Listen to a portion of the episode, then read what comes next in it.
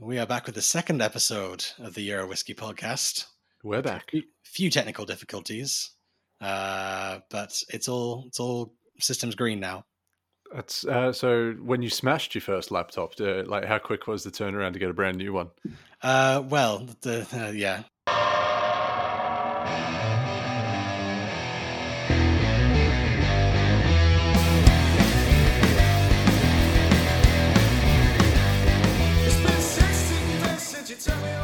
I'm very confused. Yeah. I'm very confused already. That's a great start. Well, welcome back, folks. This is episode 2 of the Euro Whisky Podcast. Thanks for joining us once again. Euro Whisky, Harry. Euro Whisky, Harry. Yeah, so... I look like Hagrid, so it's fine. Yeah.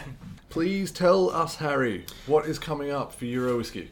One bit of news that I found recently for European whisky, which... it's sort of a bit unusual. It's the Fair Isles Distillery. And I take it have you heard of this, Stuart? I have not. The Fair Isles Distillery is on the Faroe Islands. So it is one of actually 2 distilleries there. You know, small group of islands, but that's pretty cool. Yeah, they've been doing a whole crowdfunding thing and they just hit like a landmark. I think they hit like half of their total crowdfunding goal. Very impressive. What's the total goal? Good question. It's millions of something. Millions and millions of things. They've got a bunch of casks have come in like ready to be filled, even though they haven't started distilling yet. I think they've got the stills in place as well now. Very cool. Yeah, less than a week after they started their second extra crowdfunding campaign is how they put it. They've got almost 3 million Danish kroner now. Pretty cool. So I think it's in stages. You know, they've hit a landmark sort of stage, and very exciting. Always cool to see new distilleries popping up, and more work for you adding them to the map. Yeah, and visiting them, it's not quite as easy as some of the other ones. You know, I like not having to fly where possible, but it's pretty difficult with the Faroe Islands not to fly. I just drive there; it's fine. Get my James Bond car and just that'd be cool. Yeah, that's a stretch goal for a Euro Whisky when you get like a Patreon or something. Help us get a James Bond submarine car. Yeah, get sponsorship on the side of it, just advertising. Look like a NASCAR thing. But yeah, in Edinburgh, I think there's a few whisky events have been happening as well, Stuart. There's one at Holyrood, I think. That's right, yeah. Recently, at the start of June, Holyrood held their second mashup event, and that's a combination of... New World distilleries and breweries from across Scotland. So the distilleries could be Scottish, they could be from Edinburgh, or they could be world whiskies like from Finland, for example. And then they're sort of doing half and halves. So they a little dram and a little beer from the breweries. Yeah, I love a half and half. And yeah, having the breweries come in is a nice idea. Yeah, I mean, obviously, as we know, working in the industry for a while, not everyone is a whiskey fan, but, sometimes, if you're not used to the real high ABV spirits, beer might be more your style. Or, I was there last year at the mashup for the first event, and there are a couple of gins available as well. So, I mean, not just from Holyrood, but from, the Isle of Rassay, and a few other distilleries, they had their gins. So, I mean, potentially something there for most people. Yeah, like that's lots of nice Scottish gin, coming through as well. No reason to not have that as well. Yeah, I hope it's cool because you don't see all these whiskey festivals around different places. And like, obviously Edinburgh does have whiskey events, but the mashup is much more like how I'd imagine, like what they have in Islay, the different distillery days in the middle of the Shield, That's what Edinburgh could do with that kind of thing. Yeah, well, I mean, Edinburgh itself historically had quite the interesting brewing and blending history or heritage to it. So there are a lot of beer breweries within the city of Edinburgh itself to go along with the whiskey blending that was taking place over in Leith and in the Docklands areas. So I mean, Holyrood's trying to bring a little bit of that back to the city. Yeah, that's it's nice. I know it's not the only distillery setting up in Edinburgh, but they've really they're getting to work on really integrating themselves. And for any listeners who haven't been to Edinburgh and seen where many of these former breweries used to be, one of the famous ones, the Caledonian, I actually used to live basically right next to when I was in Edinburgh. They're actually selling it off now. They've moved out of that site because it's too small. And lots of the brewing didn't actually happen there anymore anyway. It was just like a smaller amount. But yeah, there's a lot of brewing history in Edinburgh. Speaking of events, I think I did just see something online about the Whiskey Lounge event happening in Edinburgh. But yeah, they have a few of those around different parts of the UK, I think. Yeah, it seems to be a travelling festival that happens around this time every single year, or at least, you know, in Edinburgh it happens around this time. Seems like a good time for it. Obviously, with the weather's being a little bit better, everyone seems to be in a good mood coming up to summer as well. So that's nice. But yeah, the Whiskey Lounge event, I've been to a couple of them, a couple in London and a couple in Edinburgh, and they're always good fun. And then you see your mates who work in the industry and maybe get a cheeky under the counter dram if you're lucky enough. But yeah, normally it's a great opportunity to try a lot of new whiskies or different whiskies from distilleries that you know. But also it's a great chance to sort of touch base with a few of the newer distilleries or maybe some of the international ones, potentially European distilleries if they've got a presence here. And, you can sort of learn a little bit more about those as well. Yeah, hopefully I'd like to get some more of them to have a good presence here. Yeah, speaking of meeting people at these events, though, and, meeting people in the industry, I was at the Leiden Whiskey Festival last week. For the Scotch Malt Whisky Society. Very cool. So representing them for the first time at a show in the Netherlands, Obviously, I'm, work on European whiskies, but, Scotland is in Europe. We did establish that the last episode. Yes, we did. Just, I'm representing the best of Scottish whiskey, I like to think, or at least some of the best of it. So, yeah, it was a lot of fun. And I managed to briefly bump into a certain Cody Reynolds, one of our friends in the industry, brand ambassador for Angus Dundee, and also someone working for Rassay. Gregor, nice to meet you. The tattered Instadrammer. Oh, is that him? Yeah. Oh, okay. And Mystery Drams. Yeah, tattered Instagram, Mystery Drams. Yep. Repeat, yeah, our own Instagram handles are Euro Whisky and Ripper Whiskies, right? Ripper_Whiskies. Ripper_Whiskies. Yeah, so no, that was last week in Leiden in Netherlands. It was a beautiful event in this massive church. Yeah, also there with some people from Whiskey Monkeys, this Dutch whiskey publication. Yeah, I should have my article in Whiskey Magazine about European rye whiskey out now. It's I'm waiting on my copy still to arrive, personal one, but yeah, it should be, as of right now, it should be out in the UK. Very cool. I have to pick up a copy, and then when I see you, I'll get it back down again. Pick up a copy, put it back down, get you to sign it. Yeah, can't do. People come up to you in the street like, please sign my magazine. But yeah, very cool. So how is it representing a company in sort of a brand ambassador role in a country that's not your native language? How did that go? Yeah, it was interesting that as everyone else on the stand was speaking Dutch, and a few times me and other people did try to say in Dutch, I know enough to try and say sorry, Can we do this in English? Or like, I'm learning Dutch, but I need to improve. So there was a few of those conversations, but there were also people from outside the Netherlands visiting who, they were always going to be speaking in English at all the stands anyway. Yeah, so it was still very welcoming, still a good environment. And considering this time last year, I knew about 10 words of Dutch. I'm doing pretty well now, I like to think, but it's still... in terms of having those conversations, loud environments and a lot of specific words, it's still pretty challenging. No, still very impressive, though. Very impressive. If we have a Dutch guest on at any point, I'll try a little bit, but it won't be that much. No, that's it. We're all going to start somewhere. So that's a good man. So it's just a motivational therapy session for me. You can do it, Harry. Although, also speaking of events, I've just released some stuff on Instagram about another tasting confirmed for Euro Whisky. Excellent. Where is this one? Where is the next ones? The next ones. Well, there might be some coming earlier than this, but they're not confirmed yet. This one is in November, on the 8th of November in Manchester. So in a place called the Britons Protection. It's a pub which has a really good whiskey range in Manchester, right in the city centre. It's where the Manchester Whiskey Club goes for their tastings. And it's just around the corner from this brand new distillery, Spirit of Manchester, which I'm going to be visiting earlier in the same day that I go over for that. Very cool. And they're just starting to put whiskey down to cask now. Nice. Two birds with one stone then. Yep. Tasting and a distillery visit.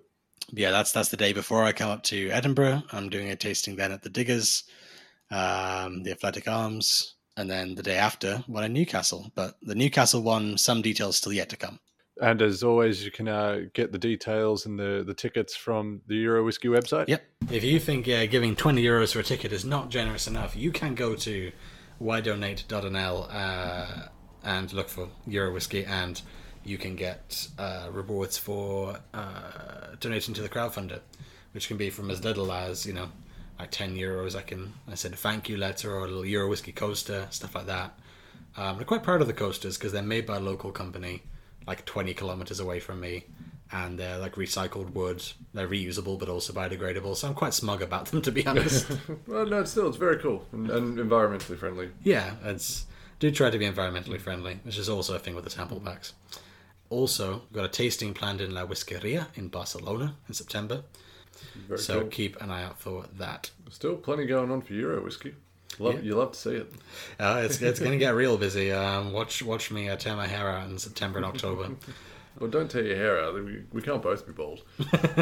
You're not bald. Don't be mean. No, that's close enough. Just wait till the male pattern baldness in my DNA somewhere finds me. It hasn't yet, but it's on my mum's side. It's there somewhere. Just slowly seeking you out. Now, speaking of tastings, in the previous episode, for everyone that was listening, of course you know that we went through the first sample pack from Euro Whiskies. Mm-hmm. Tried 3 different whiskies from 3 different European countries. Very cool, very lovely tastings. We're going to do a quick one just now. We're going to do 1 dram. Mm-hmm. Instead of the 3 that we did, but 1 dram, always good. Yeah. Keeps you warm. 1 dram. This is going to be the segment of the show, I think, that is... mystery drams. Mystery drams. Which is there's a song in there somewhere. Yeah. Okay, so we are pouring. Oh. There we go. That sounded good. we are pouring our mystery dram for this week for episode 2. So this is one that I have brought along for Stuart. Much appreciated. Yeah, so it's something he knows nothing about. Looking forward to this one. Well, first of all, you look at the colour. The classic 5 steps of any whiskey guide. You're going to talk about legs and I'm going to hit you. You're allowed to, anyone working in the whiskey industry, you're allowed to have at least one, but possibly more, things that just people talk about all the time that is just complete nonsense. My main one is that water is important in the flavour of whiskey. It's not. But... all controversial. Apparently. It makes great marketing copy. It also doesn't mean anything. Hi, this is Harry in Post. Just wanted to make clear I'm not talking about when you add water to whiskey when you're drinking it. Of course, that does have a very significant effect. I'm talking here about the water used in the brewing and then distilling of whiskey. The water used right at the start to mash the whiskey.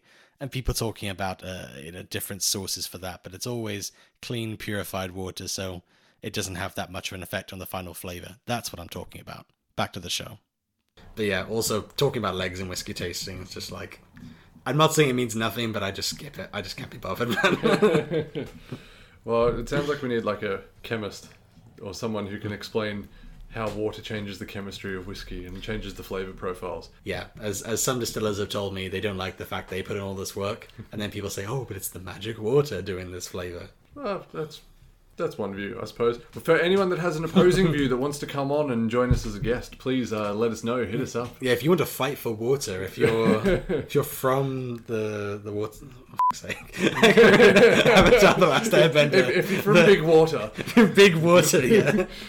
Yeah. No. We'll have an argument about water later. I'll fight you. But no. Now we have gone on a big tangent. We're going to talk about this whiskey for this week, this mystery dram. We are going to talk about this whiskey, and I'm again, this is one that I'm not familiar with. This is another mystery dram. Yeah, we definitely need a sound for that. Yeah, we need a sound for that. Yeah, this is one I've tried this before, but only once and several months ago. So it's a bit of a new one for me to come back to as well. The first thing I got on this was on the nose was foam banana. Okay. But then going back a few more times, more of a spicy dry fruit influence. I get the dryness, I get sort of dry cereal note from it, but It is sweeter for sure. It's almost, it's like it's sweet, but it's almost a little bit off at the edges and just that sort of dry way. Now, I don't know what the ABV on this one is, but it does feel like it's a little bit higher coming through on the nose, but that's all right.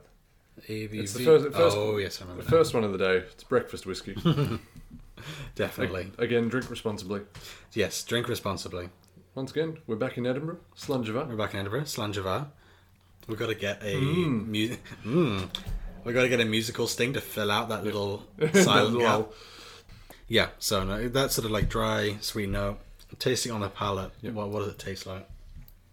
Quite earthy, quite cereal, like a little very rich in that cereal note. Yeah, that's the sweetness is, you know, it's there, but it's not too heavy. Maybe you said it's maybe like feels like a higher ABV. Yeah. But it's not super spicy. No, it's got more of like a honey sweetness to it as well.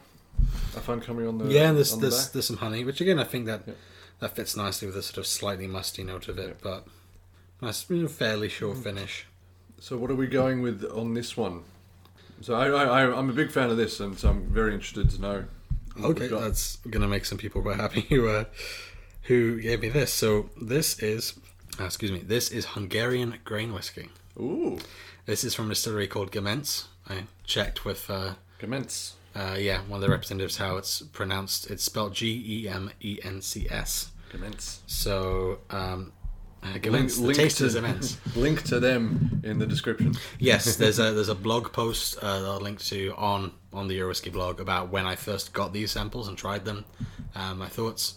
So you can see more details there because I got a set of 4 samples from them. Very cool. But tell us about this one. Yeah. So I say it's a grain whiskey. The name of the expression actually is 0006-4 plus B.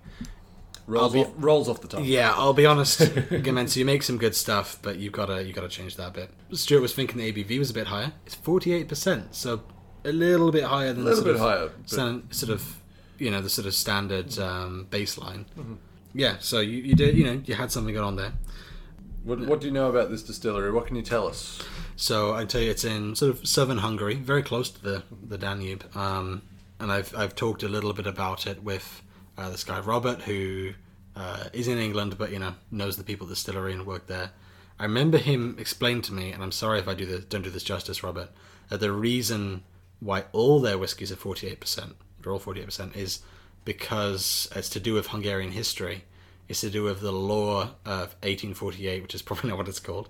But in 1848, there was the end of some conflict between Austria and Hungary that ended up creating the Austro-Hungarian Empire. Mm-hmm. And yeah, the 48 is a reference to 1848. I can't tell you exactly what the history is, not my area. The 48 is a reference to that year. I know that much. That's a very niche fact, but it's a very, very cool fact, and one that I think we both appreciate just now. But and just as much as we appreciate the whiskey itself, that's lovely stuff. Yeah, I picked this bottle because, again, while I'm still, it's been a while since I tasted these. This was my favourite of the ones they sent me. The big deal with this one compared to some of the others, because it's grain whiskey. It's made with a mixture of barley and corn, and I think some wheat as well. Harry and Post here. It's actually triticale, not wheat that they use. Triticale is a wheat-rye hybrid grain. This one is finished in Hungarian red wine barrels. Very cool. Most of them are one kind of oak. These are the other types I tried, but this is the red wine region just north of where the distillery is. And yeah, they use this red wine barrel. So yeah, they use European oak. And of the grain, of the mash bill, the different grains that go into this, it's about 2/3 corn. So that's where a lot of the sweetness comes from, I think. Okay, so similar to your typical bourbons, being 51% corn in the US. Yeah, I think the makers of the distillery, like, I get the vibe they're fans of bourbon, like with that corn heavy note. Also, I should say this whiskey is just a bit over 3 years old. Might be close to 4. It said it was bottled in 2019. I think they just sort of went not too far over 3 years for this, so it's quite young. Yeah. So all the things we were saying about it being quite sweet, and the richness of it, yeah, it's pretty good for the age. I mean, I wouldn't have picked it being that young, but it's there's quite a depth of flavour to it, presumably coming from the cask and from the red wine finish and things like that. But still, lovely stuff. Yeah, and I'm glad you like it. It's. That's a challenge, picking out something that's going to going to make you really like it. There's not that many distilleries in Hungary, just to sort of have a bit of context. There's three or four. Yeah, it's not that easy to get hold of their whiskey, to be honest. It's not a great market for importing, exporting, and of course it's not that great politically in Hungary at the moment, so that doesn't help things. But I think there's some interesting things to go on there. It's a funny little quirk of Hungarian whiskey is, as far as I can tell, it's the only country where they consistently use EY instead of Y for whiskey outside of Ireland and America. Right, okay, yep. So I don't know why that is. It may be just something to do with the phonetics of writing it in Hungarian. It looks more natural, but yeah. It's definitely a country I need to learn more about in general, and for their whiskey, you know, I've had a great time trying this whiskey from Gemenc, but I haven't tried any other Hungarian whiskey. It's still very new to me.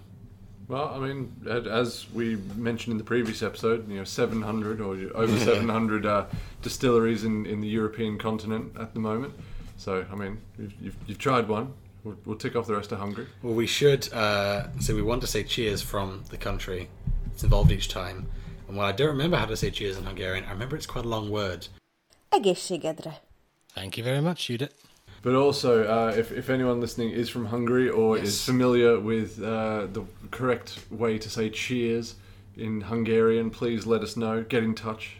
If you're Hungarian and you're surprised that, you know, this whiskey is out there, you know, I don't, you know, it's a small distillery. I don't blame you if you didn't know that Hungary makes its own whiskey, and in this case, quite a good one. It's very impressive and very cool that, you know, new distilleries are popping up in, you know, countries, as you said, that you might not expect distilleries to be in. Yes, I mean, you know, whatever country you're in, if you're listening from Europe and, you know, you don't think your country makes whiskey, it's worth checking, you know. Mm-hmm. You know, there's quite a few countries which just have one, but even then, you know, it's still impressive to have that first one in your country. Like Slovenia has one, Romania has one. And I should say, you know, the podcast is not only intended to be for people in Europe. Like, if you are listening from Australia, which of course is in Europe, if you are listening from America, you know, you can still get involved with this stuff. Not least because I can ship sample packs to and from America. That's not difficult for me to do. I've checked already that it works. I've done test runs, and yeah, you know, if you're visiting Europe from outside, you know, from somewhere else, then, you know, visiting these distilleries is a great way to do something a bit different that not everyone else will be doing. It's certainly not like a tourist trap thing to do on holiday, right? Mm. You turn up at Gemenc Distillery, they'll be very happy to see you. Yeah, and it's very new whiskey, it's very young whiskey in here, but I really am interested to see what they do in the near future. I think it could be something that, you know, really is worth seeking out once it just gets that little bit older, especially. That's for sure. Very cool.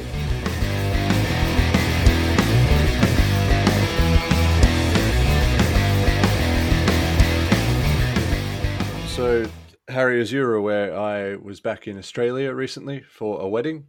Some good friends of mine, so that was lovely. But while I was there, my dad was very kind and opened his Harry Potter cupboard under the stairs, which is now overflowing with whiskey. Which is nice, but you're not allowed to use the term Harry Potter around me. It's I had a whole childhood of it. I can't take it anymore. So you can say the cupboard under the stairs, but You're not allowed to refer to Harry Potter. All right, so the Harry Potter cupboard under the stairs. But yes, he was very kind and was offering me quite a few drams, a lot of them that I had tried before, but there was one that stood out that I hadn't tried, and it was an Australian whiskey from Corowa Distillery. Now, Corowa is a border town. It's in New South Wales, but it's on the border with Victoria. They come in 50 cl bottles, so not quite the full-size bottles, but still very, very lovely stuff. Yeah. The one in particular that I tried was the Barrel House XB. Now, this nice. It sounds like it's matured exclusively in ex-bourbon barrels. I was going to say, is that the XB part? Yeah, ex-bourbon, that would make sense. So the whiskey itself, I believe it's still quite young. They have been releasing whiskey since 2018, but I just get the feeling that this one's quite a young one. But yeah, obviously with the ex-bourbon cask maturation, it's got a little bit of citrus, a little bit of vanilla, grassy hay sort of notes coming through. That's on the nose, but on the palate, you do get a little bit more of that lemon zest, maybe some marzipan and some almond as well, with a relatively, you know, I'd call it a medium finish, but, you know, you still get that sort of long and zesty flavor coming through as well. This one was coming in at 46% ABV. It's nice. A little bit higher than the minimum, but still a lovely, lovely dram. Yeah, I imagine that works well for a young bourbon cask matured whiskey. Sort of light, but not lacking in body by the sound of it. Yeah, that's it, yeah. Yeah, and so quite young. I mean, there are some Australian whiskies that have been around a bit more, but I get the impression most of them are fairly new, right? Yeah, I mean, distilling in Australia goes back a couple of decades now, probably to Lark Distillery in Tasmania, but the majority of the distilleries that you'd be seeing coming out these days, if you know, they might have only been around for 10 years, but the majority of them would be even younger than that. Yeah, like you say, in 2018. So, I mean, that's one thing that Australian and European whiskey kind of have in common, in a sense. Some distilling's been happening for a while, and it's not unheard of to find somewhere that maybe has been working for 20, 30 years necessarily. But, I mean, most of the time, yeah, the last 5 to 10 years is when the majority of distilleries I might be looking at have either been founded, or some of them been founded before, but they were making brandy and stuff, and they've started making whiskey. So, yeah, the numbers massively increased recently. And I think even since we used to work at the Whiskey Experience in Edinburgh, the number of Australian whiskies has just kept growing and growing. Yeah, I couldn't tell you off the top of my head how many distilleries are currently in operation across all of Australia, but yeah, it's increased dramatically. So yeah, it's good for the industry over there. Yeah, definitely. It sounds like, the Corowa seems like a nice sort of even, easy, light whiskey. And it's single malts, and they're just making single malts there? I believe so. I think they might also have, some gin or some vodka kicking about, as is the case with quite a lot of new distilleries.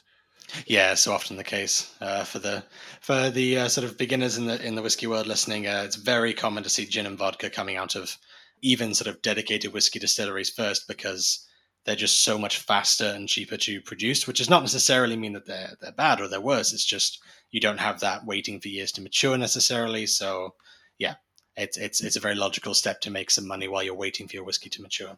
Yeah, my turn. I'm going to tell you about a whiskey I tried recently, and while it's not a visual medium, I'm going to show Stuart the case of this bottle I bought in Aachen in Germany, just over the border from the Netherlands.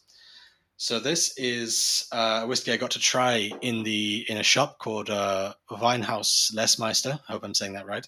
In Aachen, a wine and whiskey shop, where they let me try this Belgian single malt. Very cool. So it's called Lambertus Belgian single malt, 5-year-old, Oloroso sherry matured. And it's from the distillery is called Rademacher, and it's actually the oldest distillery in Belgium, which I'm a little embarrassed I didn't know until I tried this and was talking to them about it. I'd heard of the distillery, but I knew it was very far east in Belgium, right next to Germany, very close to where I was.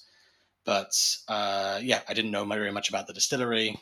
And after trying this, I'm really annoyed I didn't know more about it, because I tried a sample of it in the shop before buying this. Only 5 years old, Oloroso aged, single malt, but yeah, lovely sort of orange, like a bitter orange, Campari, Aperol kind of flavor to it.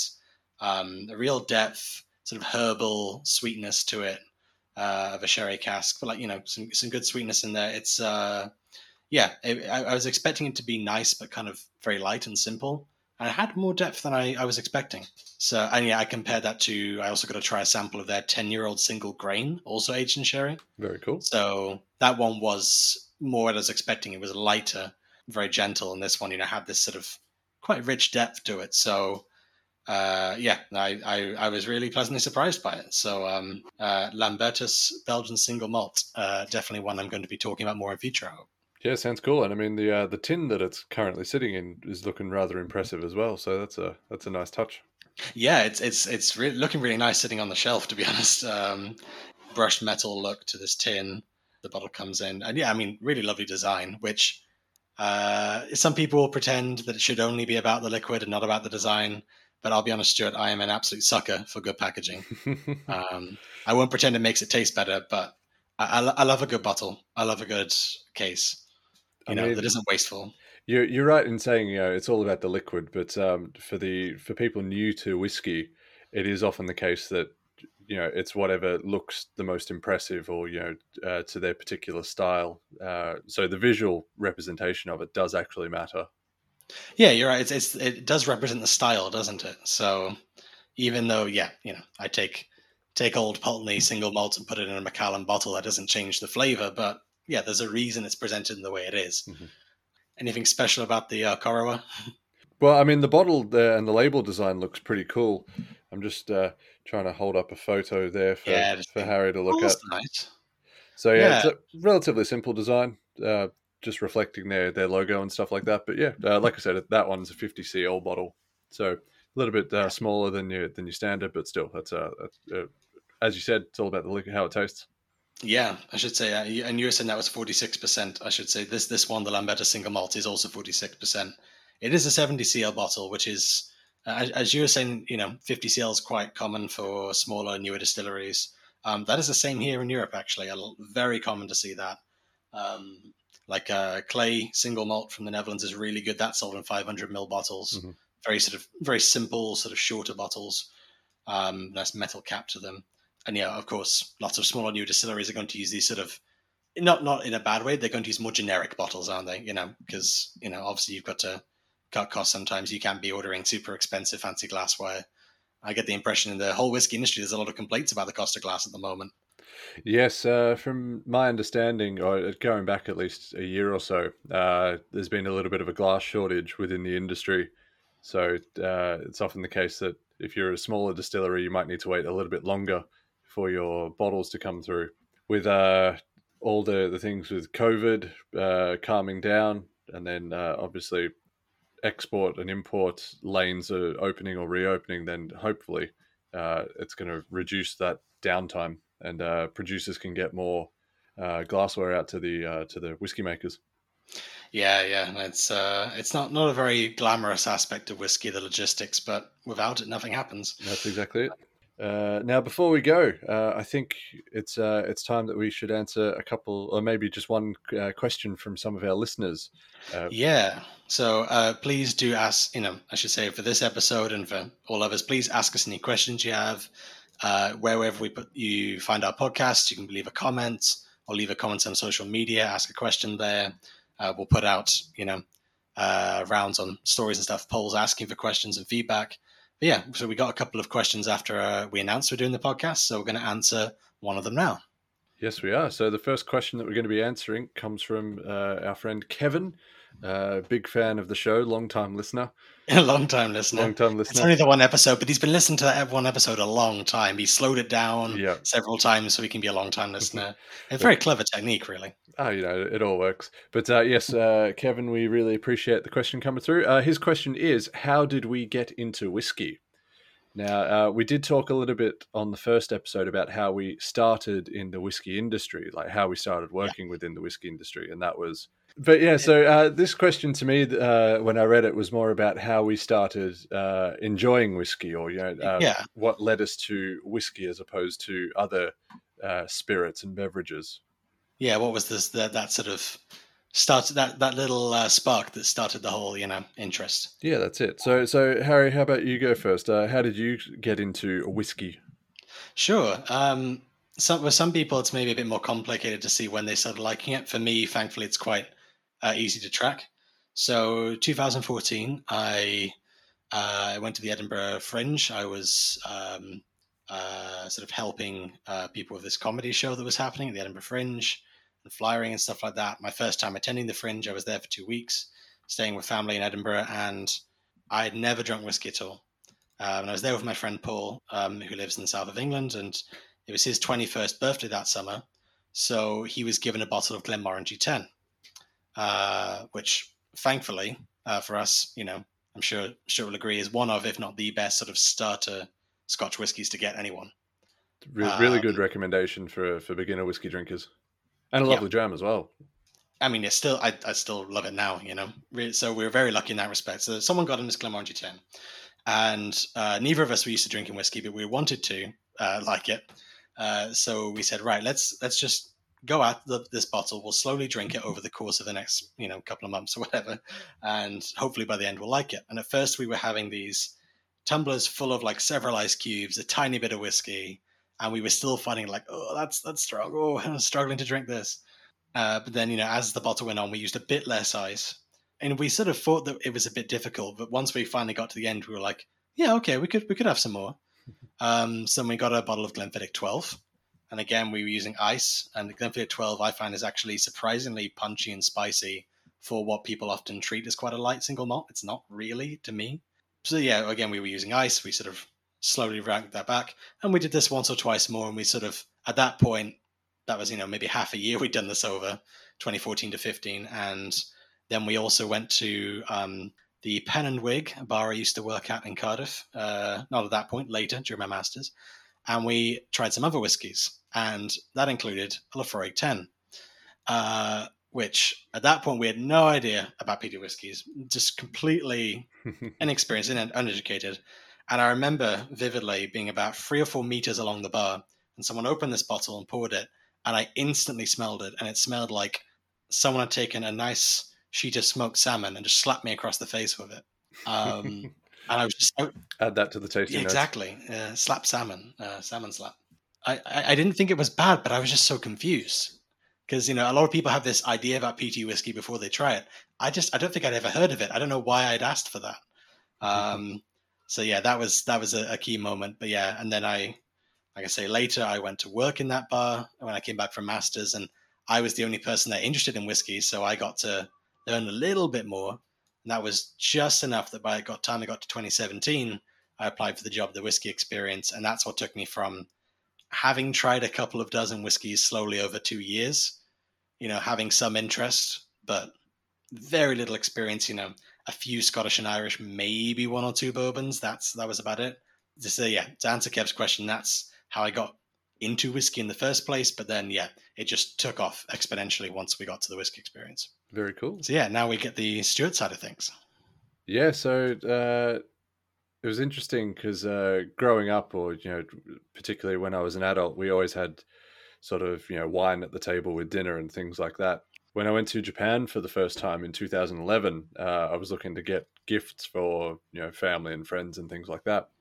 I was looking around. I was thinking, oh, maybe they've got some Japanese wine or something like that, but nothing was really jumping out. So I thought, how about we change it up? I'll get a gift for my dad. I'll get him a bottle of Yamazaki 12-year-old when it was considerably more affordable than it is now. So I got that, took it home with me, gave it to him as a gift, and we tried it. My dad, my brother, and myself, we all sort of went, it's not really for us, but we all sort of picked up on something that was worth continuing on with. Now, having said that, I've gone back and I've tried the Yamazaki 12 again, and I actually really enjoy it, but at the time it wasn't really to my palate. But we thought, let's stick with this whiskey thing, and so we started doing what we call science, in inverted commas. So science, not just an excuse to have a couple of drams, but we were actually taking an approach to our whiskey tastings. Now, we moved on to sort of standard expressions across, Scotch, Irish, and American whiskies mostly. So, your Jamesons, your Jim Beams and Jack Daniels, and your Glenmorangies and things like that. Basically, whatever we could get our hands on in Australia, which the whiskey selection at the time, back in 2011, 2012, was nowhere near as good as it is now. So we were, I don't want to say stuck with the standard expressions, but that was sort of the foundation.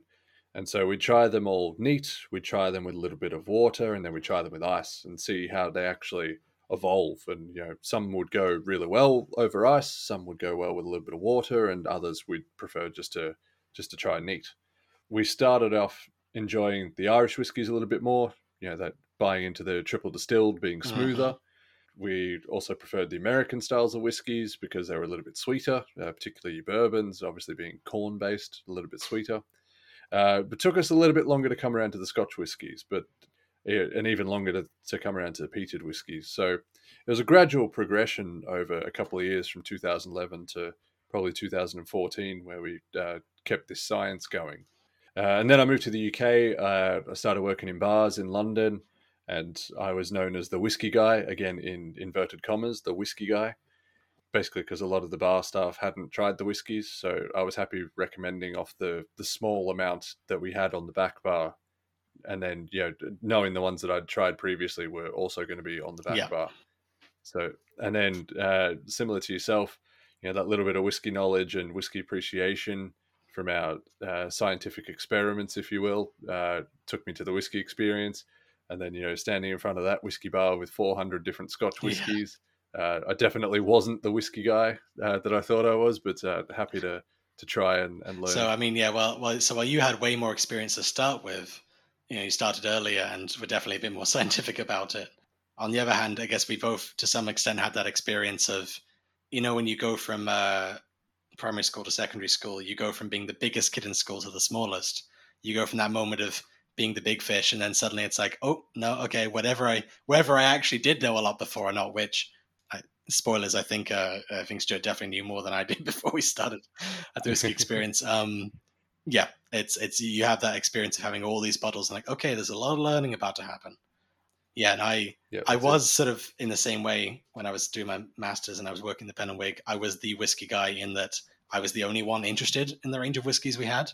And it wasn't that bad a range. It just, the problem was the very little I knew about whiskey was mostly stuff I'd read online. And it meant I did not know how to pronounce anything. I don't know how I pronounced everything, but I didn't say Laphroaig. I didn't say Bunahavan. Whatever I said, it was, yeah, I would cringe hearing it now. But and I certainly wasn't very scientific with that early tasting. It was more just throw it in a glass with a lot of ice, and slowly over months the ice came away.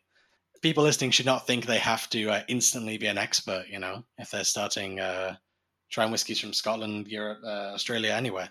Yeah, sometimes it takes a bit of time, but once you find the right one, then it all sort of falls into place. It makes a little bit more sense, and then, you know, you're good to go from there. Yeah. But yes, thank you once again to friend of the show, Kevin, for that question. Really appreciate you sending that one in. And once again, if you do have any questions for the podcast, could be European whiskey related or whiskey in general, or even if you just want to ask us about anything that's going on, then just send those questions through. Yeah, to just us. Ask us, you know, how our days are going.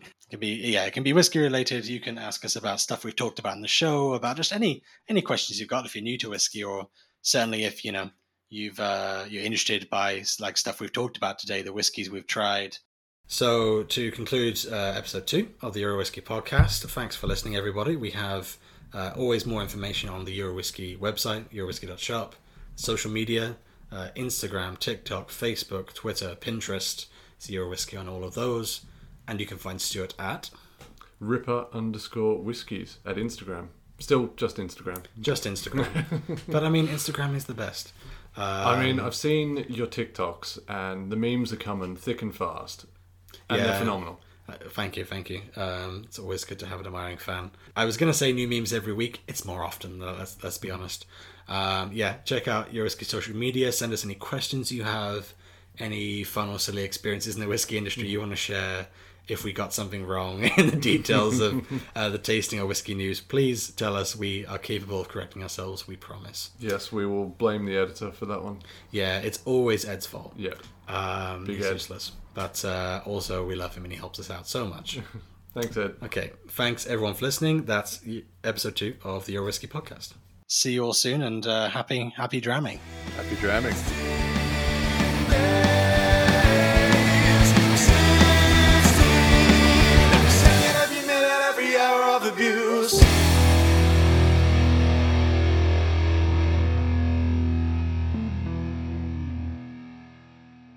Thanks, guys. Bye. Where's the stop button? We had the go button. Where's the stop button?